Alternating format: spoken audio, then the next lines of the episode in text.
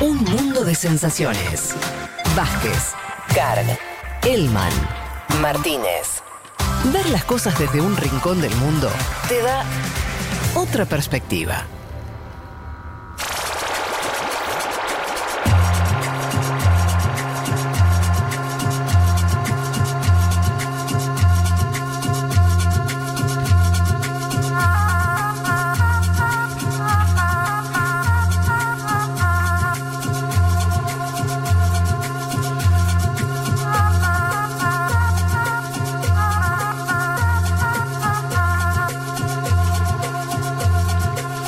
Josefa Novas Regueira, Jorge Cifra. Josefa Novas Regueira es mi madre. Bueno, me encanta ese nombre. Mirá. Increíble, ¿eh? Candela Gandino. Le mando un abrazo, hace mucho no la pudo ver. A ver si tenés más amigos acá. Julián Carballo. Lucía Ferreira.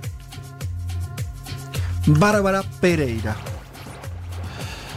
Y Juan Franco Bandini. Decime, Elman, con esto que te acabo de decir, yo creo que estamos como ya muy cerca. A ver, yo te digo, incorporando esto. Qué nervios. Lo que vengo incorporando en las últimas columnas, esto con información que me llega minuto a minuto de Natalia Espósito, estamos en... Pará un segundo que quiero corroborar. Ah, no, se mueren. 3 personas faltan para que el deseo se haga realidad. Bueno, listo, ya estamos. Deberíamos terminar el programa en este momento, pues son las 14:03. Igual nos falta. Si vos querés hacemos fase 1 acá, ¿eh? Volvemos a casa a comer. Porque no llegamos, la verdad es que no llegamos. Quedamos ahí, como que, como Fangio, que le viste se queda con el auto antes de llegar a la meta. No, bueno, ya estamos ahí al borde. Vamos con... Faltan 3, aparte si puso mi vieja, loco, dale. Sí, la verdad. Vamos, metan 3 más, vamos. Che, vamos con tu columna y en esos minutos le damos tiempo a los oyentes para que terminen de hacer su tarea. Sí, vamos. Vamos con la nuestra. Sí. Vamos a Bolivia. Uh-huh. Entonces, nueva postergación. ¿Cómo lo enfocamos? Bien, yo siempre digo, Bolivia, hay fecha, se pospuso, Eso no pasa con elecciones en general en este planeta, en ningún lugar del mundo, incluso con COVID, te diría, porque... Sí, o se hacen o no se hacen, pero es raro. Galicia, País Vasco, Francia, pusieron elecciones, pospusieron, después fueron. Obviamente la pandemia plantea, Fede, compañeros, un horizonte de incertidumbre en algunos casos, en determinados países... Pero también puede ser instrumentalizado para no acudir al sufragio popular. Para mí eso, sin duda, es lo que está pasando en Bolivia. Para más, Juanma, en Bolivia no tienen un gobierno electo por la gente. Vos decís, bueno, vos estás electo. Y decís, mira, no es el momento ahora. Extendemos el mandato de alguien 6 meses porque... Pero ese alguien fue elegido, bueno, qué sé yo, ¿no? Total. Sería entendible ahora. Sí. Bolivia tiene que salir de la situación que está ahora. Sí, el coronavirus sirve de alguna forma para lo que decís vos, asentar a una administración que llegó sin sufragio universal, sin la voluntad de su pueblo. En enero se había fijado la fecha del 3 de mayo, después se pospuso al 6 de septiembre, el Parlamento de Bolivia en el medio había definido el 2 de agosto, se llegó a un acuerdo con los partidos para... ir al 6 de septiembre como fecha. ¿Qué pasó esta semana? Bueno, se pateó nuevamente para adelante. La nueva fecha es 18 de octubre. Me parece que a esta altura, aparte, ya es más que algo fijo, parece una especie de carta de intención. Porque si tantas veces se pateó para adelante, ¿por qué va a ser el 18 de octubre y no el 20 de diciembre? Vaya uno a saber. Y sobre todo, porque hay un sector, lo decía en la venta, hay un sector de la derecha boliviana que ya dice, este año no se va a votar, no queremos que se vote este año. Un sector incluso está vinculado con el gobierno. Esto es tremendo, pero hay que contarlo como es. Incluso aludiendo a un supuesto combate al autoritarismo del MAS, según ellos, quieren que las y los bolivianos no vayan a las urnas. Vamos a darle un contexto a todo esto. Jeanine Áñez asumió en noviembre del año 2019, año pasado, tras un golpe de Estado, diciendo que sería presidenta interina durante 90 días si las elecciones fueran en octubre. y el posible balotaje en noviembre, la asunción de las nuevas autoridades está prevista para el mes de diciembre. Es decir, casi con seguridad, de acuerdo a este esquema, Áñez va a cumplir más de un año en el Palacio Quemado sin haber sido votada por absolutamente nadie para ejercer ese cargo, que es la primera magistratura del país, más de 4 veces el tiempo que dijo que estaría. Hay problemas, obviamente. Hay gente que está en contra de esta decisión, ahora nos vamos a meter en eso. Sí. El movimiento al socialismo protestó contra esta postergación, obviamente es el más damnificado, ajá, quien encabeza las encuestas, pero el partido además al cual le hicieron un golpe de Estado. Evo Morales dijo a través de Twitter, bueno, catalogó la maniobra como otro golpe a la democracia, advirtió que, esto es interesante, Morales dice: en las 2 ocasiones previas de postergación, sí, el Tribunal Supremo Electoral envió notas a la Asamblea Legislativa poniendo en consideración estas modificaciones. Dice, esta vez ni siquiera se pasó. Se saltearon a avisarle a la Asamblea Legislativa, que es lo único legítimamente votado hoy en Bolivia. Se saltearon de avisarle. Yo digo, evidentemente la posición de Morales también tiene algo en contra, que es que efectivamente Bolivia está transitando un momento muy complejo, sí, de avance del coronavirus, con incluso sensibles pérdidas. Óscar Urenda, un símbolo de la lucha contra el COVID-19 en Bolivia, falleció en los últimos días en la ciudad de Santa Cruz. Podríamos decir hasta una especie de Pedro Can boliviano. Óscar Urenda, bueno, falleció en los últimos días. De hecho, 2.500 muertes registra oficialmente Bolivia al día de hoy por coronavirus. Sí, es parecido al registro de Ecuador en su momento, porque uno no está, lo que... Sí, Argentina tiene una cifra parecida, con mucha más población. Es una cifra alta, relativamente alta, sí, ¿no? Como quiere decir, hay un problema ahí. Hay un problema grande, sobre todo en algunas ciudades, sí, que comentábamos antes. Incluso el propio Morales lo decía, en Cochabamba. Bueno, hay una situación complicada, con un colapso, ¿no?, hospitalario en muchos casos. Gente haciendo fila en Cochabamba, estuve viendo esta semana, para conseguir dióxido de cloro. Un elemento totalmente desaconsejado para enfrentar a la pandemia, visto que es un desinfectante comercial, pero bueno, circula, ¿no? Esto nos cura, esto nos cura. Morales también dice algo que es cierto, porque esto le juega en contra lo del COVID, efectivamente está extendido. Morales dice algo que es cierto, que la pandemia va para largo, en algún momento se va a tener que ir a votar, por eso también manifestó meses atrás que la pandemia le venía como anillo al dedo al gobierno de facto de Jeanine Áñez. Y, sí, y en la entrevista que en Segurola le hicimos al expresidente, él mismo dijo, el mismo día digo, que Áñez promulgaba, ¿te acordás, Fede?, la ley de elecciones. El propio Evo estaba desconfiado, me acuerdo que la pregunta la hizo Julia Mengolini, y Evo decía, bueno, no sé, no tengo idea si esa fecha va, y efectivamente no fue. Hacía bien en dudar Evo Morales. Ahí, después se habló de un acuerdo, un intento de acuerdo entre Áñez y Mesa.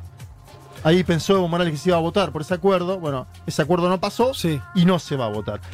Desde el trópico de Cochabamba, un lugar donde Evo Morales sigue teniendo una gran influencia, llegó un ultimátum al Tribunal Supremo Electoral. Le dan 72 horas para volver atrás en la decisión, es decir, que se vote en septiembre y no en octubre. Y si no, movilizaciones. Quiero que escuchemos, y así lo anunciaba las 6 federaciones del trópico de Cochabamba. Damos un plazo de 72 horas a partir de esta fecha para que el Tribunal Supremo Electoral se retracte de su posición unilateral contraria a la normativa vigente. Cuarto, en caso de no cumplir con lo que se manden las leyes y el respeto al pueblo boliviano, iniciaremos movilizaciones indefinidas en todo el territorio nacional. Bien, ahí estaba el pronunciamiento de las 6 federaciones del trópico de Cochabamba, llamando a movilizarse a partir de esta decisión del Tribunal Supremo Electoral. ¿Se acuerdan que semanas atrás les traje un audio de los mineros bolivianos donde se instaba a Áñez? Le decían lo mismo. Le decían, era peor lo de los mineros. Sí. Le decían, ¿te vas por elecciones o te vas por convulsión social? Bueno, también la COB está llamando a movilizaciones en el Alto para este día martes, es decir, esta semana vamos a tener novedades con Bolivia, esto sin lugar a dudas, y Tenemos entonces las 6 federaciones del Trópico de Cochabamba, que es el sindicalismo campesino, que es donde surge Evo Morales, y la Central Obrera Boliviana, que ambos están diciendo, nos oponemos a la postergación de los comicios y dicen que van a ir a las calles. Tenemos que ver qué significa si vamos a las calles en plena pandemia. Veremos novedades esta semana, lo digo. Mañana se cumplen estas 72 horas de la cual hablan las 6 federaciones del Trópico de Cochabamba. Ahora quiero que escuchemos al expresidente de Bolivia y actual candidato a la jefatura del Estado. No hablo de Evo Morales, sino de, obviamente, de Carlos Mesa, que es candidato a presidente. Carlos Mesa opinó sobre el llamado a movilización de estos sectores que son afines al MAS. ¿Y por qué es importante escuchar a Mesa? Primero, porque salió segundo en octubre. Y segundo, porque continúa en segundo lugar en todas las encuestas. Es decir, de haber balotaje, Carlos Mesa sería evidentemente quien pase a ese balotaje con serias chances de competir y de lograr de alguna forma la presidencia en caso de que haya elecciones en algún momento en este país. Quiero escuchar a Carlos Mesa. No me sorprende, es la típica actitud irresponsable de búsqueda de caos, de búsqueda de desestabilización del MAS. Las 6 federaciones del Trópico ya sabemos a quién responden, a qué estrategia y a qué actitud. La estrategia de la irresponsabilidad, de la falta de un sentido de solidaridad y de la absoluta prescindencia de lo más importante, que es la defensa de la salud de nuestros compatriotas. Esto es exactamente el retrato y la radiografía de lo que es el movimiento al socialismo. Cuando le conviene es muy democrático, pero cuando ve que las cosas no le van bien desde el punto de vista de la democracia, entonces se convierte en revolucionario y movilizador de gente. Es de una irresponsabilidad brutal, y en ese contexto quienes son responsables son sus líderes sindicales y el expresidente Evo Morales. Bueno, llamativo porque es el más el que está pidiendo ir a votar, ¿no? Sí, es raro. En fin, sobre la decisión de posponer las elecciones, también se manifestó en contra el Comité Cívico de Santa Cruz y el movimiento autodenominado Pititas. Alguno dirá, ¿qué pasó? ¿Piden elecciones ahora como el MAS? ¿Por qué se manifestaron en contra? No. En contra de suspender, de pasarlas de fecha. Claro, dicen no, estamos en contra porque no queremos elecciones tampoco en octubre. Pero lo dicen abiertamente. Claro, figurativamente ellos dicen, cuando haya garantías para que se vaya, para que se vote, vaya uno a saber cuándo. Y quiero que escuchemos, es el último audio, al presidente del Comité Cívico de Santa Cruz, espacio que condujo Luis Fernando Camacho hasta el momento de oficializar su candidatura. Bueno, es lamentable justamente que una persona que no tiene conocimiento, o que unos vocales que no conocen, no tienen conocimiento justamente de salud pública, o no han podido verificar, y no son ellos los que tienen que decirnos cuándo es la fecha. Recalco otra vez, nosotros los bolivianos queremos elecciones, pero cuando podamos ir a emitir nuestro voto con la seguridad de que no vamos a estar enfermos. ¿Y cuándo va a pasar eso? Cuando un comité científico, sanitario, médico nos garantice al pueblo boliviano. Nosotros queremos preservar la vida. Esto de aquí es un mandato más que tiene justamente una presión del dictador que está por la Argentina. Queremos decirle que octubre para los bolivianos es un mes muy importante. En octubre, aquí bajo este Cristo Redentor, se prendió la chispa de la libertad y la democracia. E hicimos correr a un dictador. Cuidado, señor Salvador Romero, que en octubre se prenda la chispa y corra usted, que es un títere del dictador. Le garantizo, los bolivianos queremos elecciones, pero cuando estemos seguros de no enfermarnos. Salvador Romero, increíble. ¿Quién esto? Es el máximo, bueno, el presidente del Tribunal Supremo Electoral, y aparte lo nombró Jeanine Áñez, digamos. Claro, no estamos hablando, claro, sí, sí. Bueno. Es increíble escuchar esto. Ahora, el juego es más o menos entendible, a ver si es así. Es, vos tenés hoy en las encuestas a Arce, el candidato del MAS, primero. Segundo, a Mesa. Áñez figura tercera. Tercera y ya bastante lejos, ¿no? Medio lejos. De estar entonces, disputando. Los intereses de Áñez, tanto de Áñez y su gobierno, como de la gente de Santa Cruz, que un poco es la base social, un poco de eso, con ciertas diferencias, pero que también están, o sea, no son ni del MAS, obviamente, ni de Carlos Mesa. Si vos te sentís afuera de ese balotaje, haciendo elecciones hoy, vas a buscar que no haya elecciones. O sea, no, en un sistema democrático no haces eso, tratás de conseguir votos. Si vos estás buscando la lógica de por qué, la decisión. En todo caso, lo que no termino de entender tanto es la de Mesa, ¿no? Ahí Mesa quiere elecciones, no quiere. Lo veo más nebuloso. Lo sí, que es más Mesa. Intermedio, ¿no? Lo de Carlos Mesa. Porque él podría, se hace elecciones en octubre o cuando sea. Sí. Él, lo que vos decís, de mínima estaría entrando al balotaje. Sí, el tema es que tampoco hay seguridad, a ver... sí, de que no van en primera vuelta el más. Bueno, claro. Ese es el gran dilema es ese. Y es lo que es la carta que juega Camacho y varios de los ultras diciendo no podemos ir a elecciones porque puede volver el movimiento al socialismo. Yo creo, Fede, compañeros, que nadie en su sano juicio podría decir que el Tribunal Supremo Electoral de Bolivia está hoy jugando a favor del MAS.